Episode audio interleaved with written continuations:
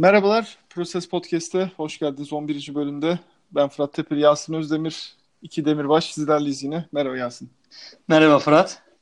Ee, sezon bitti. İki ana başlıkta bugün Proses Podcast'i iş- işleyeceğiz. Bir malum şampiyon Golden State. Ee, ikinci konuda e, programımıza ismini veren Philadelphia'nın şu anki çalkantılı muhabbetleri. Ee, GM e, görevden ayrıldı sonunda. Gelişmeler başladı. Öncelikle nasılsın Yasin? İyiyim sağ ol sen nasılsın? Ee, Teşekkür yani ederim. Şöyle söyleyeyim yani tabii ki sezon bitti bizim açımızdan e, hani güzel bir sene oldu. Biz en azından seninle podcast'e başlamış olduk.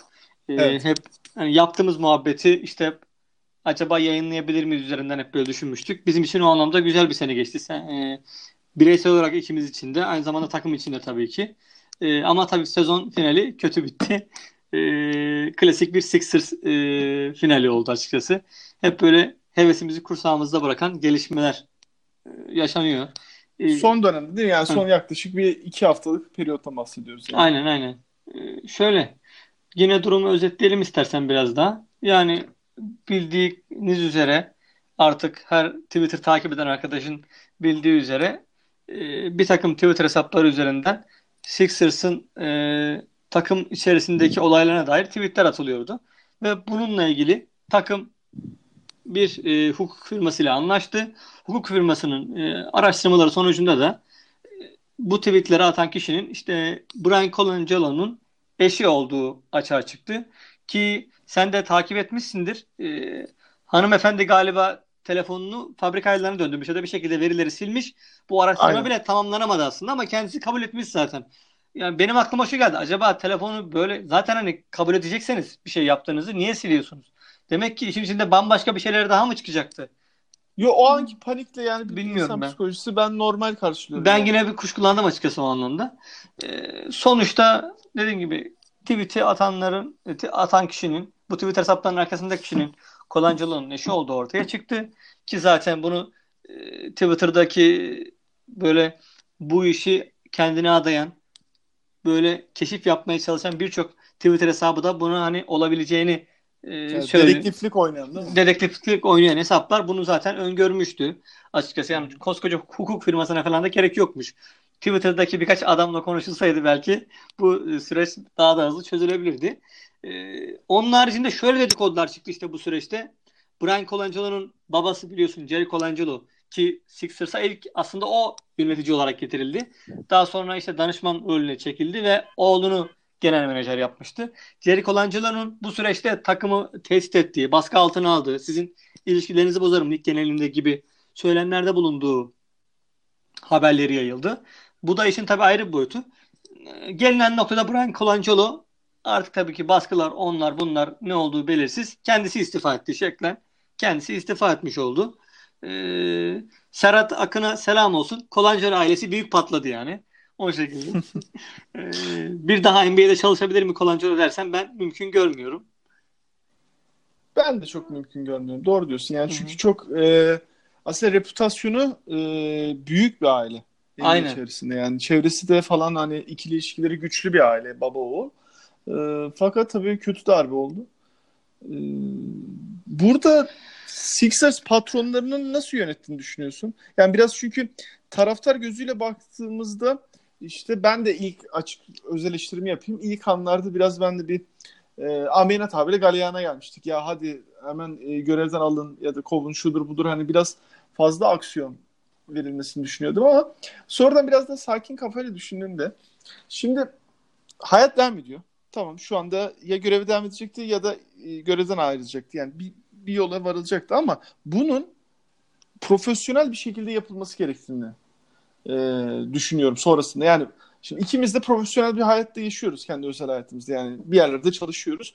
Oradan bir de bir düşündüğümüzde e, bunun hukuken ve etik olarak doğru bir şekilde araştırılıp hani e, işte bir makaleden yola çıkarak hemen karara verilmemesi bence Ya- doğruydu. O tabii ki yani bir kişinin işine son verecekseniz onun e, ahlaki etik olarak dediğin gibi ve kanuni Aynen olarak altyapısını oluşturmanız lazım. Ki Ki bence anca. burada doğru bir şey yaptı. Yani dediler Hı. ki ya kardeşim bu işin e, bilir kişisi kimdir? şu şu şu adamlardı. Tak onları tuttular profesyonel olarak. Onlar da araştırmalarını yaptılar. Ve bir de sonuca varıldı. Ee, bu araştırmanın da tabii belli bir süre alması normal. Ya bence bu iş 9 günde sonuçta halloldu ya. Bence 9 günde çok makul bir süre yani. Çünkü bahsettiğimiz olay daha önceden yaşanmış bir e, feyz alabileceğimiz bir durum da değil. Yani ilk defa dünyada ilk defa böyle bir şey yaşandı yani. Hı hı.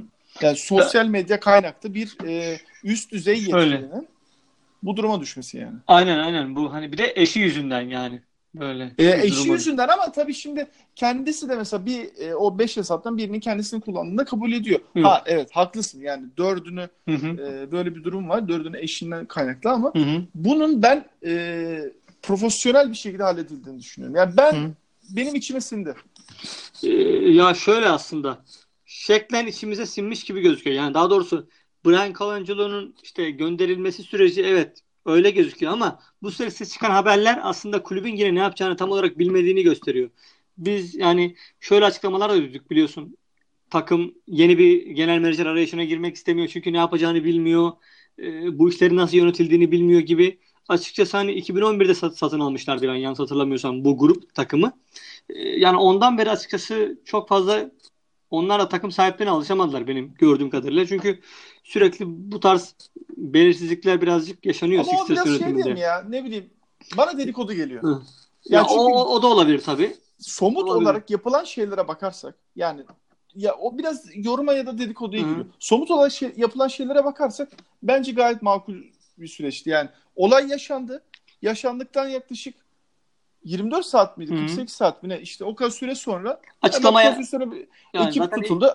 Hatta bahsettiğim gibi resmi bir açıklama da yapıldı. Yani bir e, İlk anda basın... hemen açıklama yapıldı çok fazla süre geçmeden. Evet orada hemen bir bir e, reaksiyon, verdi aldı, patronlar yani. Aldılar ve hemen hatta dediler ki evet e, işte Colangelo şu hesabın kendisine ait olduğunu zaten söyledi ama mesela evet. bunu takım bunu 22 Mayıs'ta öğreniyor aslında. Ringer ekibi onlara e, Halk Deşler ekibine başvurduğu zaman.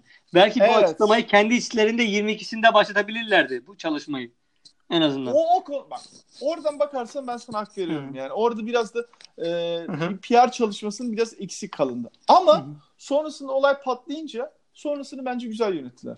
Yani ve bilmiyorum farklı düşünebilirsin ama bence 9 günlük Hı. sürede makul. Yani olay yaşandıktan sonra işte Hı. sosyal medyada hem Türkiye'de hem de işte e, Amerika merkezi hem profillerde görüyoruz ya işte sonunda oldu, geç oldu ama şudur budur falan diye. Hayır geç olmadı. Ya bir profesyonel hayat için bence makul bir süre bu araştırmada. Çünkü Hı-hı. firma araştırmayı yapıyor sonra da bir rapor sunacak yani. Ondan sonra patronların da belli bir düşünme süresi normal. Anca yani. Ya şöyle söyleyeyim. Zaten hani ilk gün yapılmadıysa bu işlem hani 7 günde olmasıyla 8 günde olmasıyla 9 günde olmasıyla büyük bir fark yok arasında zaten. Draft zaten e, çok yaklaştı. E, free agency o, serbest oyuncu piyasası çok yaklaştı. Ki bu süreçte zaten şunu da açıklayalım hemen.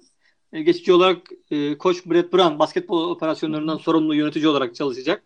E, tabii ki kendisi zaten söyledi. Hatta senin bana e, linkini gönderdiğin YouTube videosunda da vardı o toplantının videosu. Basın açıklamasının yapıldığı gün. Harris ile Brett Brown'un kamera karşısına geçtiği gün. Hani kendisi zaten e, gündelik e, genel menajer faaliyetlerine dahil olmayacak ama eğer o tarihe kadar ki büyük ihtimalle bir genel menajersiz girilecek drafta falan. Yüksek ee, ihtimal. Yani belki free agent'e yetişir. Aynen. E, free agent ile draft arasında yaklaşık iki Aynen. hafta var değil mi? Yanlış Hı-hı. bilmiyorsam e, başlangıcında. O yetişir diye düşünüyorum ama draftı muhtemelen GM'siz gireceğiz. Yani. Aynen. Orada işte o gün mesela e, Brett Brown, Mark Eversley ve Ned Cohen üçlüsü e, kendi işlerinde bir karar vererek bir seçimleri evet. yapacaklar gibi duruyor. İşte orada tecrübeli bir yönetici olması işte önemli değil ama burada Mark Eversley falan hani lig genelinde bu anlamda çalışan bir adam. Hani oralarda o bize destek olacaktır diye düşünüyorum. Hani Brett Brown sadece kendi sistemine uyan, kendi kültürüne, takım kendi oluşturduğu, hani şu an şöyle söyleyeyim. Bu Philadelphia 76ers takımının Hmm, kültürünün oluşturulmasında Sam Wink haricindeki en büyük faktör tabii ki Brett Brown. Brett Brown. Evet. Dolayısıyla kendi kültürüne uyum sağlayacak adamları en rahat o seçebilir o anlamda. Ha kendisinin e, yetenek tespit edebilme yetene- özellikleri nedir? E, bunları bilmiyoruz. Kendisi çok iyi bir oyuncu geliştirme koçu olsa da hani o potansiyeli en başta tespit etme konusunda ne kadar yetenekli onu bilmiyoruz tabii ki. Onu işte bu yapacağı seçimlerde belki göreceğiz. Hani Ya orada da işte yani Hı hı. bahsettiğin gibi Ned Cohen'le e, yani Mark Eversley yani orada Hı hı. bir destekleyecek onları ki e, Brian Colangelo çalışıyorken de yine yani son kararlarda bu iki isim zaten vardı yani halihazırda. hı hı. Yani zaten etkililerdi. Ondan dolayı ben ben çok etkileyeceğini düşünmüyorum durumun. E, yani free agent'e kadar da zaten bir genel menajer de atanır herhalde. Yani büyük ihtimalle öyle yani hatta acele etmeyeceklerini falan zaten Josh Harris açıkladı. Ee, zaten seninle hani adaylar üzerinden de yine konuşuruz. Ben biraz Evet. not, notlar aldım böyle Colangelo'nun yaptığı önemli faaliyetlerle ilgili. Hani en büyük başarısı bence Brett Brown'u kovmamak. Bu kesin değil mi? Ben benim açımdan öyle. Yani orada azından. tabii sakin kalmak önemli çünkü e, ligde çok öyle davranmayan takım da var. Genel menajer de var yani. Çünkü Ee, şöyle genel kanı şu. Bir genel menajer gelirse kendi koçunu getirir. Olayı var. Ki hatta son dönemde bu bir iki haftadır yazılan yazılara bakarsan işte Mike D'Antoni'nin aslında bu amaçla takımda yardımcı antrenörlüğe getirildiği ilk başta söyleniyor. Ee, Jerry Colangelo ve Brian Colangelo'nun aslında Mike D'Antoni'yi takımda görmek istediği ama işte o dönemde tam Mike D'Antoni Houston'dan gelen teklifi değerlendirince aslında bir yandan da onların kendi planları ellerinde patlamış oldu. Ee, hani bu bence hem Brett Brown için iyi oldu hem Mike D'Antoni için iyi oldu. Yani Houston Devamlılık anlamında haklısın. Ee, çok doğru söylüyorsun. Ee, Sam Minki'ye göre biraz da genel akışı bozmadı. Yani bir yenilen yapılanma akışını bozmadı. Böyle gereksiz yüksek kontratlar vermedi. Yani Jared Ee, Bayless hariç onu söylememiz lazım. Jared Ya Bayless Jared o kadar olur abi. O kadar olur. İnan yani ben ona hiç bakmıyorum yani. Neler neler veriliyor yani. Hı hı. Contavious Caldwell Pope'a verilen kontrat falan ortada yani. Ondan dolayı hani biz 3 yıllık 9 milyon yıllık falan çok sıkıntı değil yani. Ee, diğer taraftan genel yönetim anlamında da Saminki'ye göre daha böyle çok sivri hareketler de yapmadı. Saminki şimdi tabii bir e, enkaz devraldı diyeyim politik tabirle. Hı hı. ama o da yani hani her şeyi sıfırdan başlatmak amacıyla çok sivri hareketlerde bulunmuş doğal olarak. E, tabii ki. Bulunmuştu. Ee, Colangelo'nun tavrı biraz daha ne şiş yansın ne kebap. evet Modu. biraz da sakin davrandı yani. Çok da kötü bir yönetim sergilediğini düşünmüyorum. Yani ben bir 10 üzerinden puan verecek olursam 6-7 civarı verebilirim. Yo, 6-7 verilir onda bir sıkıntı yok. Evet. Yani 6-7 ondan verilir. dolayı ha tamam tabii ki 10 puan değildi. Hı hı. Ee, ama öyle de hani e, kötü kontratlar, yanlış takaslar falan yaptığını ben düşünmüyorum. Ya Yani Simon- özellikle son mesela- dönemi tabii Aynen. Son dönemde geliyor. se- sezon içerisindeki hamleler tabii ki aşılar tuttu. Hı. Mesela Simmons hamlesini de başarılı bulduğumuzu söylememiz lazım. Şöyle draft öncesine bakarsan çünkü Simmons'la Ingram bayağı birbirine yakın oyuncular olarak lanse ediliyorlardı. Hani orada acaba Sixers Ingram'ı Ingram'la değil mi? a- e, alsa mı falan diye ciddi ciddi yazılar da çıkıyordu. Hani bu yönde bir eğilim de olduğu söyleniyordu. Yani orada o iki adam arasından Simmons'ı seçmek Tabii yani draft an seçimi aslında haklısın. Yani- Şeyi de bilmiyoruz mesela. Ya o Ee, şöyle söyleyeyim aslında o, fıra- o fırsatı yaratan yine Hinki'ydi ama orada da doğru kararı verebildi sonuçta. Ingram'ı alarak da yoluna devam edebilirdi. Şu an bu iki oyuncunun e, seviye farkına baktığımız zaman Simmons'ın başka bir e, seviyede olduğunu görebiliyoruz çok rahatlıkla. Tabii tabii ve yani birinci sıra draft hakkı e, en stresli draft hakkı en nihayetinde yani. Aynen. Bütün oyuncuları seçme hakkını sizde ama e, patladığınızda yanlış oyuncu seçimi yaptığınızda da e, bütün oklar sizi gösterir. İşte burada da Fultz hamlesine geliyoruz. Şu an için rezalet gözüküyor. Ha, uzun va- vadede Fultz birazcık daha kendisinden bekleneni yani %70 oranında gösterirse bile uzun vadede burada da e, hakkını teslim edebiliriz Colangelo'nun. Ben ben o ben şu an hiç full olayına takılmıyorum abi. Yani çünkü e, şimdi yazın videolar akmaya da başladı yani yaz çalışmalarında başlanmış Drew, sonuçta. Drew Hanlon e, eşliğinde çalışmalar falan böyle hemen bir parlatmalar.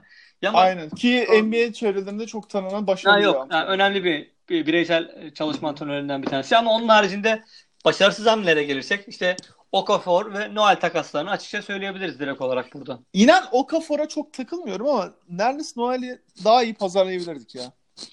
Yani çünkü e, o zamanki değerine bak şimdi tabii daha da düştü değeri yani. Dallas'ta da tutmadı. Ya orada da şöyle- falan da yaşandı. Hı hı. E, o zamanki değeri de daha fazlaydı. Bence daha iyi pazarlayabilirler. Ya Orada da şöyle bir şey oldu. Yani biz o adamları göstere göstere takasladığımız için biraz Evet. Bir anda da kend- düşü- düşerek kend- yani. kendimiz de biraz değerinin düşmesine sebep olduk.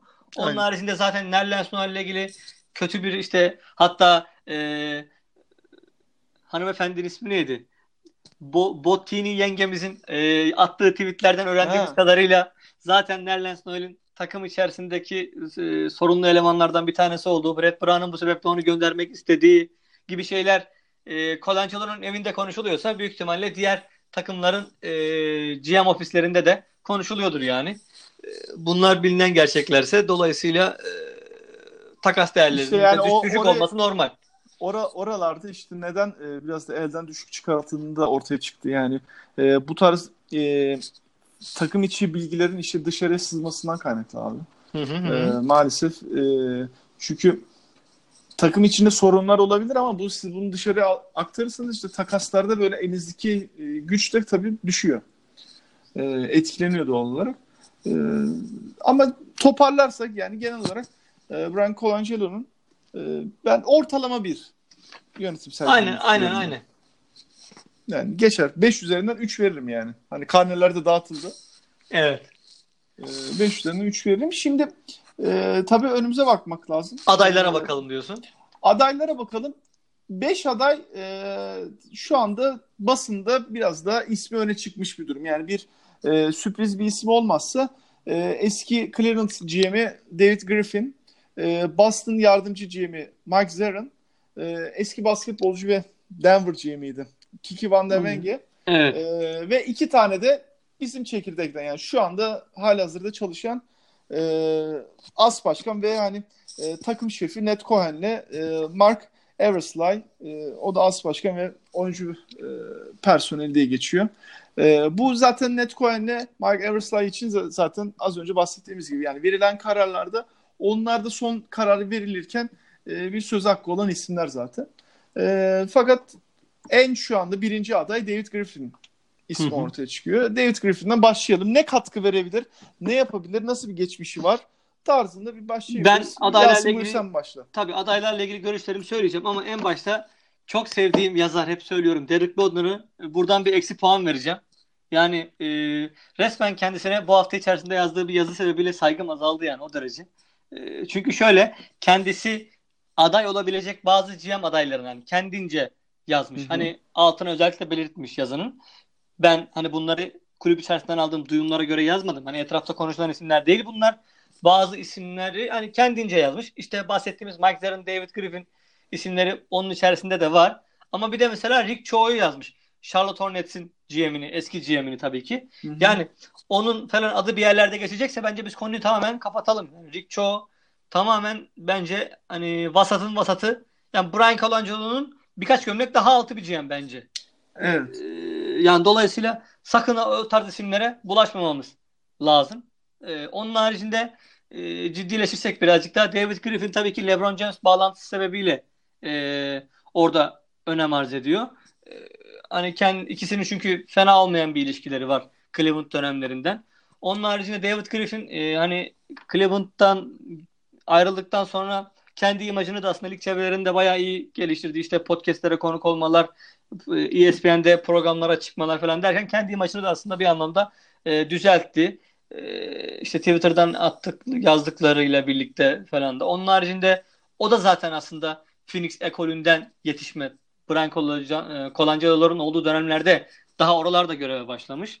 E, hani e, lig çevrelerinde şu an en e, önemli kariyere sahip ama işsiz olan GM olduğu için David Griffin tabii ki e, öne çıkıyor. Ha onun da mesela e, Cleveland döneminde yaptığı takaslardan çok çok böyle başarılı bir takas yaptı dediği bir durum yok. E, onun başarısı tabii ki e, mesela David Blatt'i getirmesi direkt onun e, faktörüydü. O da başka şeylerden gitti. Yani belki şöyle söyleyeyim. LeBron James hem e, David Blatt'in hem de David Griffin'in kucağına böyle bomba gibi bir anda düşünce onlar bence ne yapacağını biraz şaşırdılar gibi orada.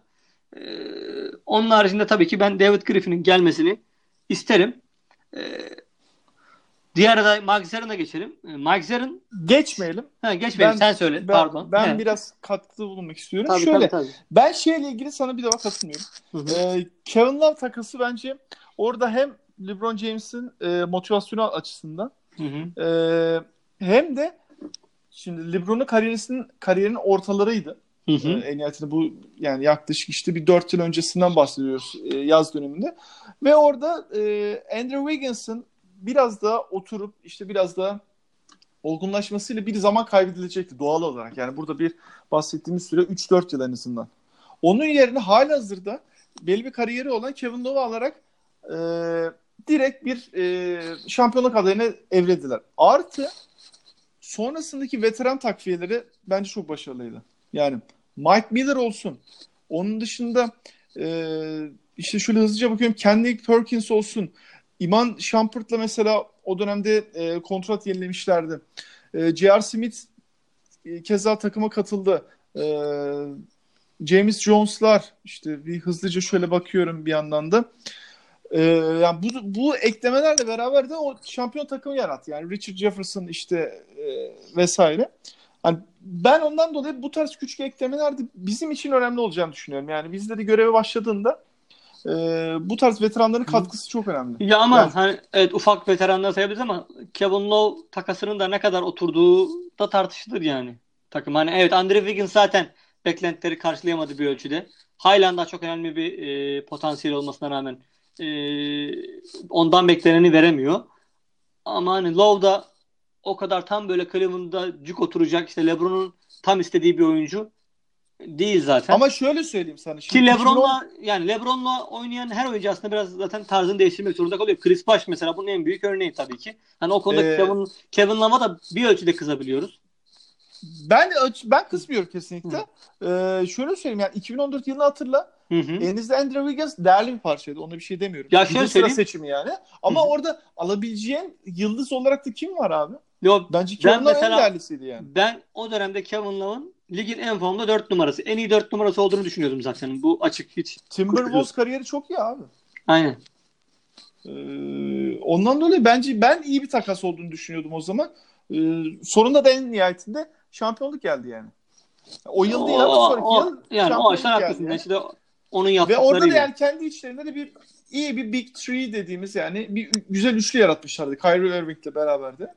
Ee, çünkü orada uzun rotasyonunda da bir personel lazımdı. Love oraya oturduğunu düşünüyorum. Ee, bu 5 aday içinde de GM'liye 5 aday içinde de kariyeri en iyi olan diyebiliriz bahsettiğin gibi.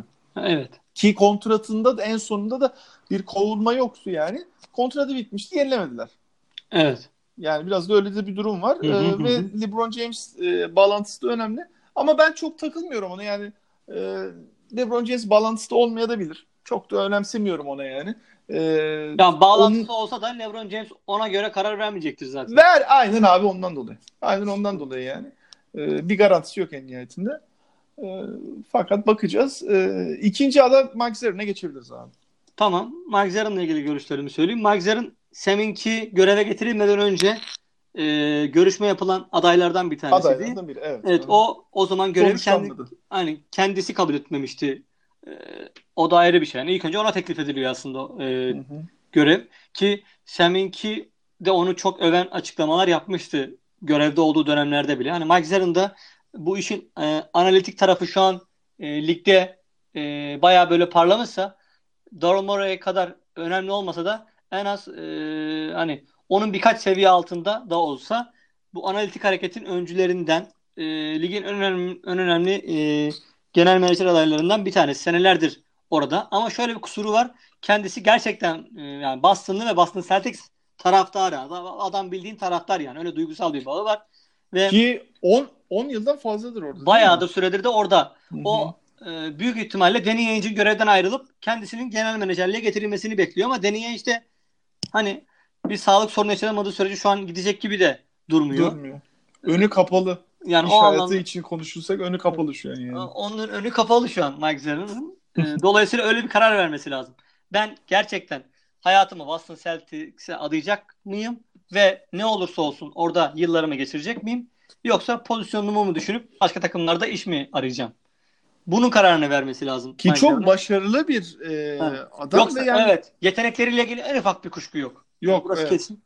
E, mesela e, yine Darren Morey öncülüğünde düzenlenen işte bu MIT'deki e, Sloan Spor Konferansı e, gibi yıllık olarak yapılan etkinlik var bir tane mesela. Hı hı. Orada her sene e, katılan konuşmacılardan bir tanesi.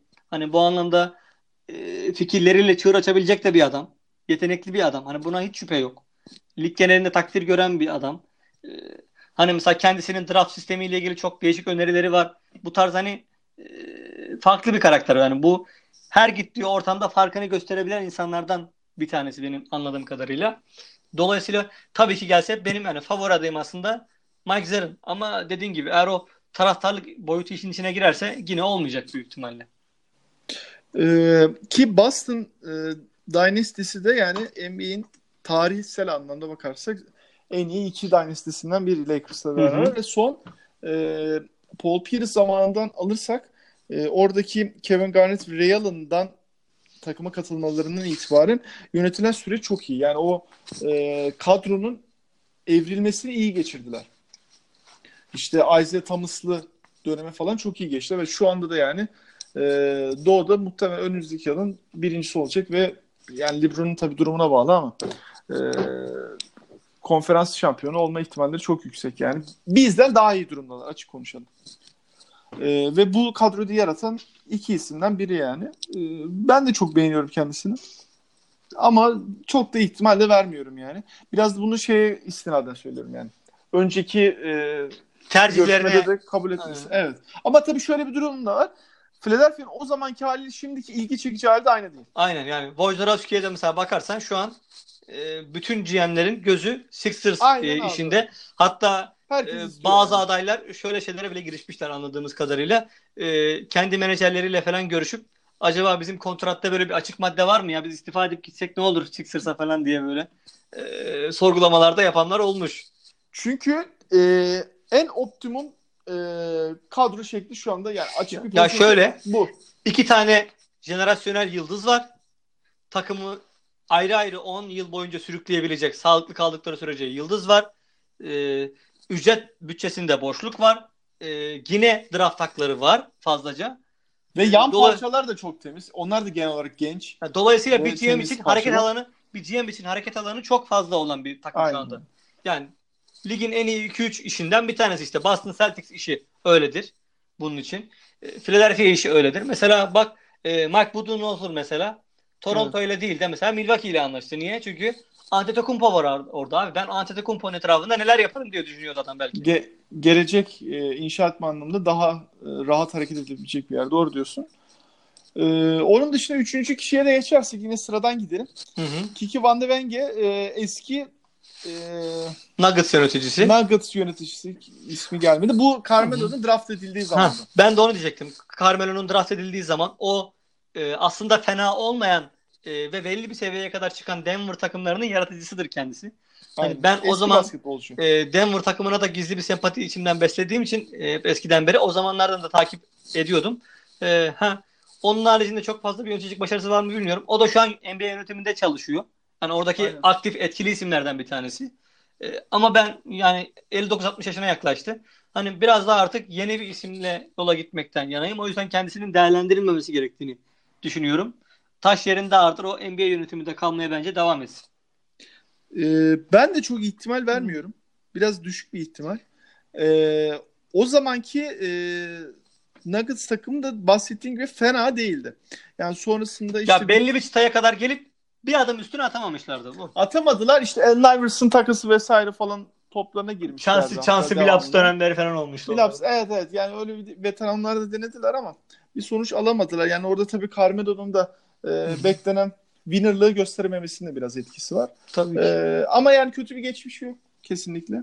Hı hı. E, çevrelerce de çok yıllardır zaten bilinen bir isim yani. Hı NBA çevresinde bulunan birisi. Ama ben çok ihtimal vermiyorum yani. Çok zayıf bir ihtimal. E, kalan iki aday da zaten Philadelphia'nın içerisinden adamlar. Kendi olanları yani. Hı hı. E, Net Cohen'le de onunla da başlayabiliriz yani. Tabii şöyle aslında Net Cohen'i de e, e Mark Ever, e, Eversley'i de Colangelo getirdi. Eversley Aynen. onun Toronto döneminde çalıştığı bir adamdı. Yani oradan tanıyordu. O görevi bırakınca Eversley Washington'a gitmişti. Washington'da çalışmıştı sırf Colangelo geldi diye o da mesela Sixers'a onun peşinden geldi. O da biraz Colangelo ailesinin adamı yani. O açıdan bakarsanız amiyane tabiriyle. Ha, e, Ama o, Toronto'da o, da iyi işler yaptılar bu arada. Yani şöyle e, Mark, Mark de... Eversley aynen.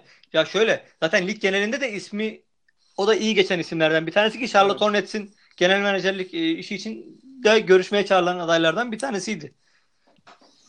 Ned Cohen e, ismine gelince Ned Cohen'de de şöyle bir durum var. E, Brian Colangelo mesela çok o eli eli böyle e, yanağında olan bir fotoğrafı var ya. Hep böyle Hı-hı. medyada dolaşan.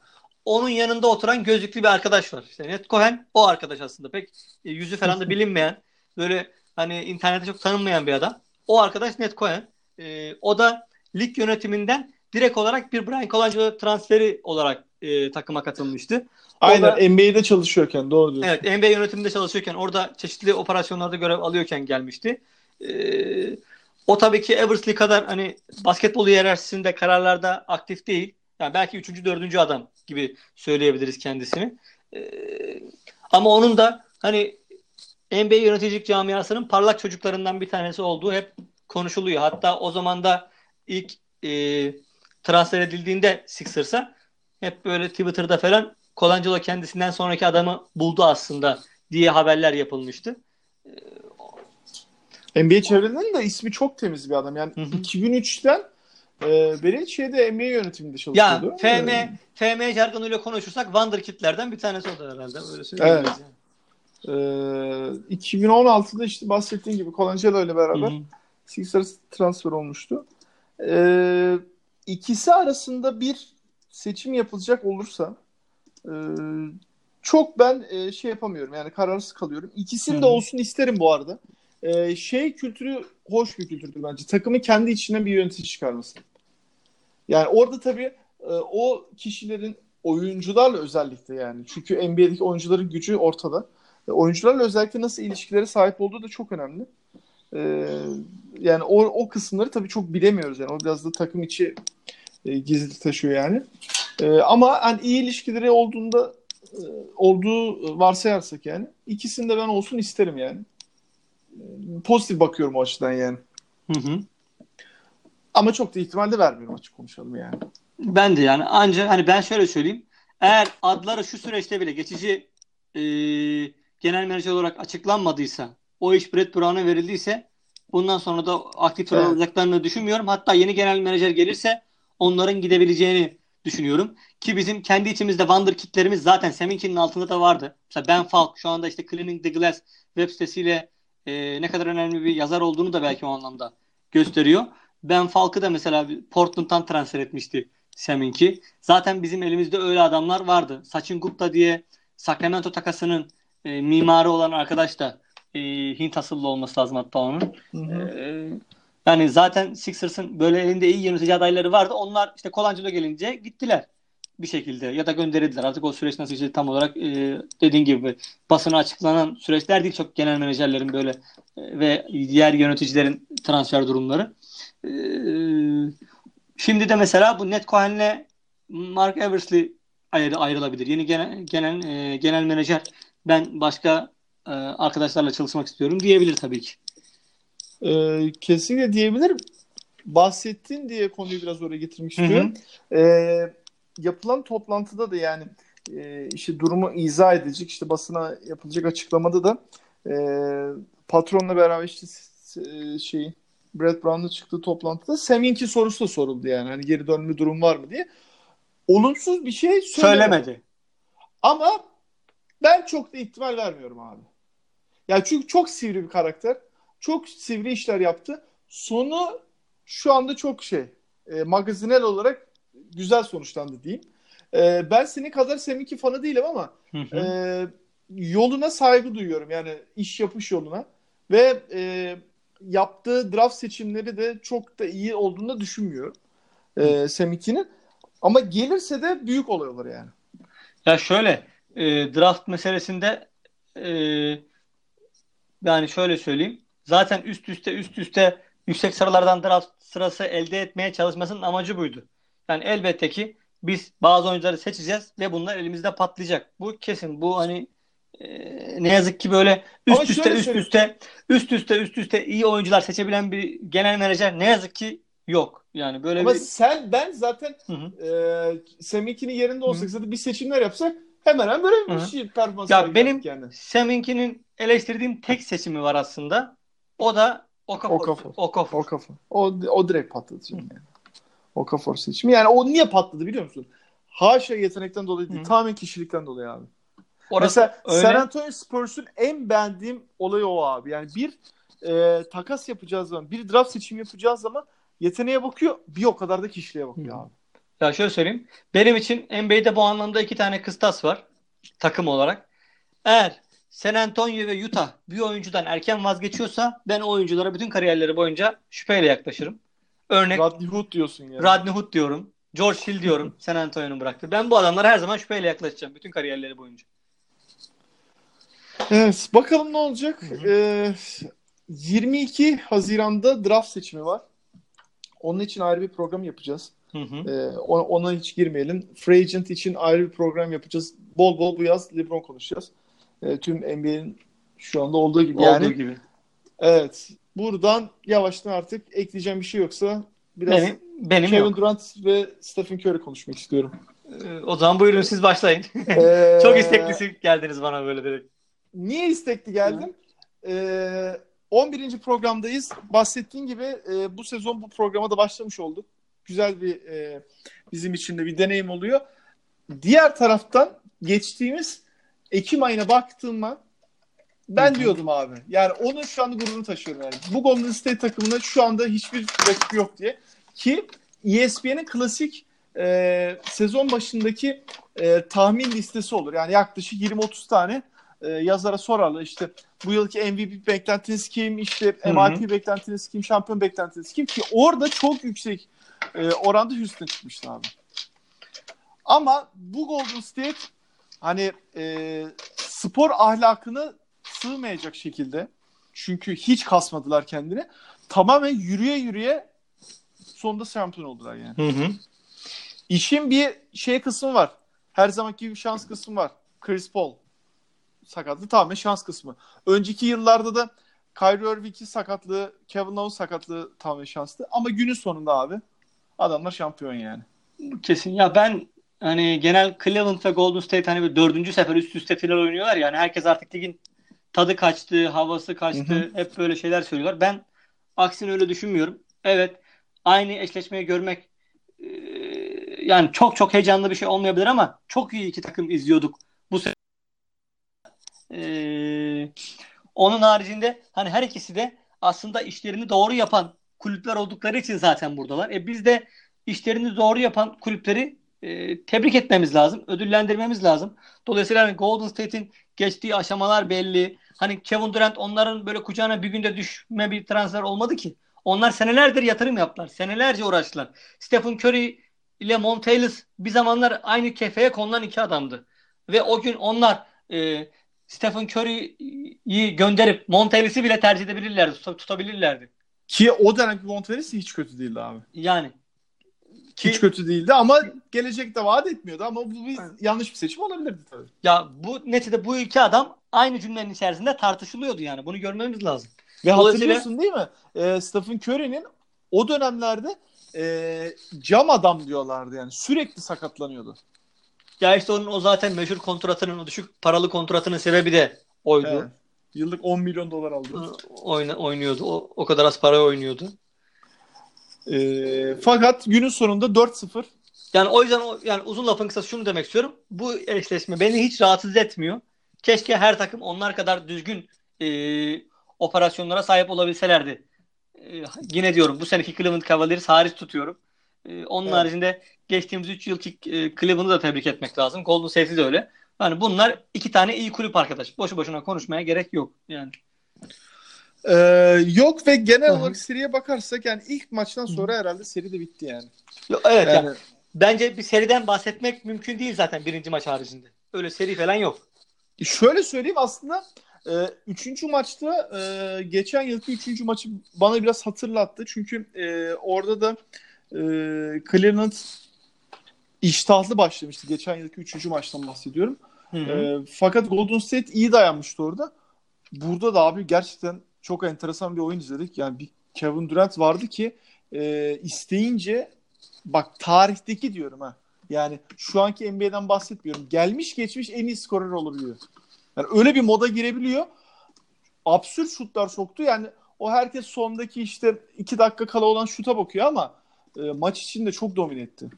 Yok hiç tutamadılar yani. Ya şöyle ikinci maç Stephen Curry'nin yıldızlaştığı maç oldu. Üçüncü maçta direkt olarak Kevin Durant'e yazıyoruz yani direkt. Bak ben sana söyleyeyim. Üçüncü maçta Kevin Durant ikinci maçta Curry'den daha iyiydi abi. Ve hatta daha da Haklısın, abartarak haklısın. söylüyorum. LeBron James'i bir kenara koy. Bu playoff'larda çok enteresan performansları var. Yani şu 51 sayılık triple double'ı falan vardı ya.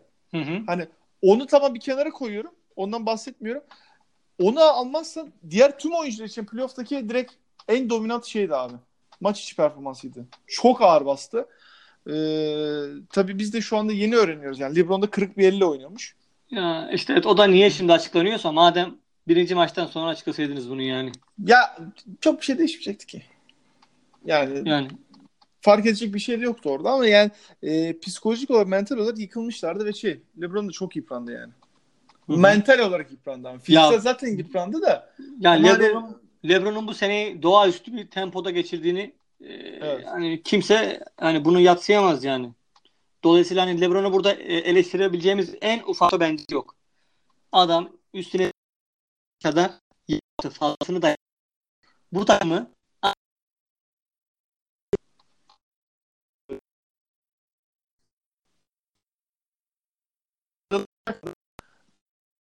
tam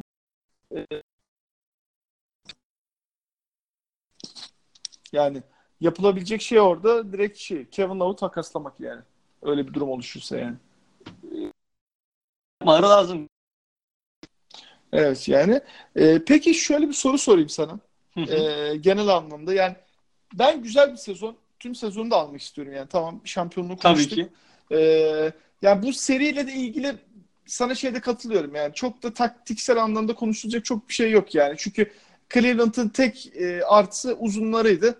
Ceval McGee'yi koydular o da çok fazla kalmadı Aynen. yani. Yani şöyle söyleyeyim. Cleveland uzunları Ceval McGee'yi tekrardan hayata döndürdü ya. Ben geçen seride, geçen bölümde Steve Kerr'e e, laf etmiştim. Hayran daha uzunluğu belirleyemedi diye.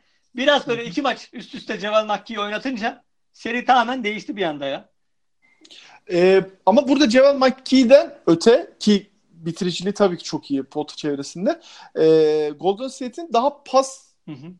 Ya tabii ki. çok büyük Ya o tabii yani. ki öyle E, ama yani Hı benim hı. anlatmak istediğim zaten şöyle. Hani Ceval McGee bile Cleveland'ın dağılmasına sebep olabiliyor. Yani bu kadar aslında orası kötü bir durumdaydı. E, onun Ee, haklısın. Yani Evet, onun o- haricinde o dediğin gibi haklısın. yani Durant zaten yani Houston serisindeki çizgisinden tabii ki daha uzaktaydı. Ee, o da zaten sahaya direkt olarak yansıdı ki çok çok rahat bir seri geçti. Yani onun dışında da yani çok taktiksel anlamda çok konuşacak bir şey olduğunu senin gibi ben de Hı. düşünmüyorum yani. Ya Warriors ve switchleri var. Sürekli switch yaparak oynadılar zaten. Evet, günümüz basketbolunun geldiği son Evet. nokta zaten. Ee, soruyu şöyle soracağım. Hı hı. Güzel bir sezon geçirdiğimizi düşünüyorum. Ben çok keyif aldım. Ben de. 10 üzerinden kaç veriyorsun? Tüm On- sezon anlamında ama yani böyle birinci maçtan al ve tüm takımlar için al yani. 10 üzerinden yani böyle sezon yani şöyle sağ dışı eğlencesiyle falan bile 9.5 veririm. O derece iyi sezondu bu. Evet ben de bir 9 falan veriyorum. Hı. 10 vermememin sebebi de yani daha iyisi her şeyin elbette olabilir. Yani önümüzdeki seneyle ilgili beklentimi yüksek tutmak için 10 vermiyorum. Öyle, öyle söyleyeyim. Olabilir yani çok keyifli bir sezondu. O bağlamda ee, Ya Sixers taraftarları için zaten ayrıca güzeldi. Ee, Onun haricinde ligin geneli eğlenceliydi. Yani normal sezon da keyifliydi. Benim unutmayacağım olay şey abi. Ee, Houston Clippers maçıydı sanırım. Şu e, soyunma odası Tünel- basma tünel- muhabbeti vardı tünel ya, maçı. Tünelde. Hani tünele gel muhabbeti vardır ya hani Aha. direkt ona gelmişti yani çıkışa gel hani kavga falan muhabbetlerinde. Bu Ee, Konuştuğumuz- onu unutmayacağım abi ya. bu konuştuğumuz konuyla ilgili şu an aklıma geldi. Ee, Slate diye güzel bir web sitesi var. Yani genel olarak bir basketbol sitesi denemez ya da bir spor sitesi denemez. Çok farklı konularda yazılar çıkar. Orada e, Jared Dubin diye Twitter'dan bulabileceğiniz e, bir arkadaşın yazısı çıktı. Sezonun önemli olaylarını böyle derledi. Çok eğlenceli, Aynen güzel, güzel. güzel Ben bir- yazıyı okudum çok güzel. Yani Oradan çok güzel hareket- dermiş. Bayağı da bir kalem var. büyük ihtimalle oradan hareketle bana sordun zaten. Benim de aklıma direkt o yazı geldi. Onu arkadaşlar internetten bulup okuyabilirlerse güzel bir sezon özeti olmuş. Eğlenceli olmuş. Ve şey yani bayağı detaylı Aynen, incelemiş detaylı, yani. aynen. Mesela benim e, okuyunca aklıma gelen hani olaylar var. Aa evet bu da yaşanmış. Ya Jared Dubin de zaten eski Grantland ekibindendi. Ee, hani o da hani kalemi sağlam arkadaşlardan. Hatta Fansided'da falan da yazıyor olması lazım. Böyle birkaç sitede birden yazıyor yarı zamanlı olarak. Asıl mesleği de avukatlık olması lazım galiba.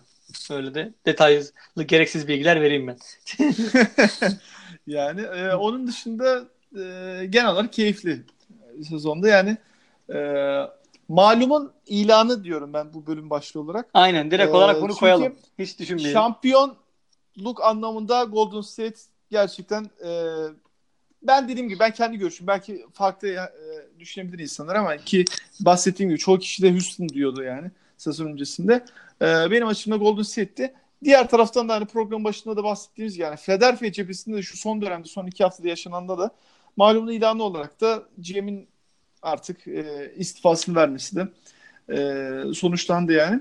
E, artık bundan sonra bahsettiğimiz gibi yaklaşık bir, bir ay sonra free agent piyasası açılıyor. E, 22'si e, gecesi de draftlar var.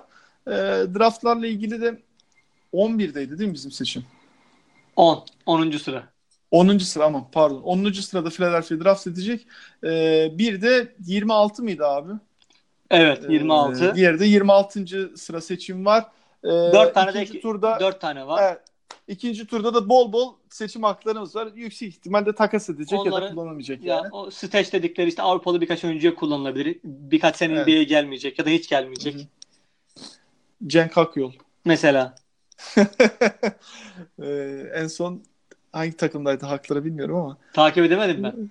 yok edemez yani. Evet. Evet. Neyse yani e, o şekilde. Bakalım keyifli bir sezondu. E, yani başka ekleyeceğim bir şey yoksa da yavaştan bitirebiliriz yani. Bitirelim. E, Golden State taraftarlarını da kutluyoruz. Yani Aynen. dediğim gibi spor etiği açısından içimi kesinlikle sinmedi. Bak, Çünkü kasmadılar yani. Yeni yetme Golden State taraftarlarını Evet. diyorum. Direkt. Onlar daha böyle NBA'mizin genç çocukları olduğu için böyle e, bebek yüzlü Curry hayranları. E, Liseliler bilmez ama Golden Evet. State'de çok dalga geçiliyordu. Yani efsane boyutlardaydı ya. Evet. Şöyle söyleyeyim. E, yani belki de NBA'in en karanlık camiasıydı. Şu anki Sacramento Kings'ten daha çok çok daha 10-20 Çok kat daha berbat durumda olan. Bak bir ara bahsettiğiniz gibi Baron Davis zamanı bir küçük patladılar o kadar. Başka hiçbir şey Ya yok. ama o zaman da karmaşık bir yapıydı onlar. Tabii tabii Yani- canım yani. Çok Yani- bir şey beklenmiyor, beklenmiyordu yani. Sahaya iyi basketbol koyduklarında bile kötü bir camiaydılar. Evet. Diyor haklısın canım. Onunla ilgili savunacak çok bir şeyim yok. Ee, ama franchise olarak bakarsak çok çok eskilere gidersek falan tabii öyle değil yani. Ee, şöyle söyleyeyim Evet. ya zaten bir de şöyle e, bir boyutu da var işin. Hani Silikon Vadisi'nin gelişmesi, San Francisco'nun Amerika genelinde, dünya genelinde öneminin artması bile o franchise'a olumlu yansıdı. Şu Evet. an oyuncuların çoğunun oraya gitmek istemesi mesela hani Kevin Durant de oraya boşuna gelmedi. Andre Iguodala bir anlamda boşuna gelmedi. Onların hepsinin orada şirketlerde ortaklıkları var. Bildiğin ufak firmalarda melek yatırımcı olarak falan adamlar çalışmaya hani e, hissedar olarak e, görev almaya çalışıyorlar. İşin başka bir boyutu da böyle. Ya Seminki Doğru mesela diyorsun. Philadelphia'dan ayrılınca şu an gitti oraya yerleşti. O da orada. O da e, şirketlere danışmanlık yapıyor. E, ufak şirketler satın alıyor, hissedar alıyor. Yani işin bir de o tarafı da var. Dolayısıyla San Francisco'nun ve e, Oakland tabii şu an Oakland bölgesinin takımı ama e, yani bir birkaç sene içinde yeni salon yapılınca nehrin öteki tarafına geçecekler ve San Francisco'da maçlar oynanacak. Genelde o işte Körfez bölgesi dedikleri Bay Area takımı oluyor zaten Golden State. Yani o bölgenin e, ekonomik olarak önemi, teknolojik olarak önemi artınca franchise'in bile değeri e, gelişmiş oldu, artmış oldu. İşin bir de böyle bir tarafı var. Ki Amerika'da e, yatırımcı mantığı, yatırımcı düşüncesi yani böyle bir e, ticari hareket çok aktif. Yani sizin cebinizde paranız varsa eğer ki Amerikalıysanız kesin bir yerlere bir yatırım yapıyorsunuz yani. Ondan dolayı mesela bahsettiğim gibi özellikle artık dünyanın e, değişimiyle beraber yazılım sektörü de çok fazla yatırım alıyor Amerika'da. Yani şu anda dünyanın bir numarası olmasının sebebi de o. Doğru diyorsun. Bu konuda da bence şu anda NBA'de en iyilerden biri Tracy McGrady bu arada. Yani kendi teknoloji firması falan var yani. Ee, oradan da yürümeye çalışıyorlar. Ben E, Carmelo, ama- Ant- Carmelo Anthony'nin de bayağı iyi olduğunu biliyorum o işlerde.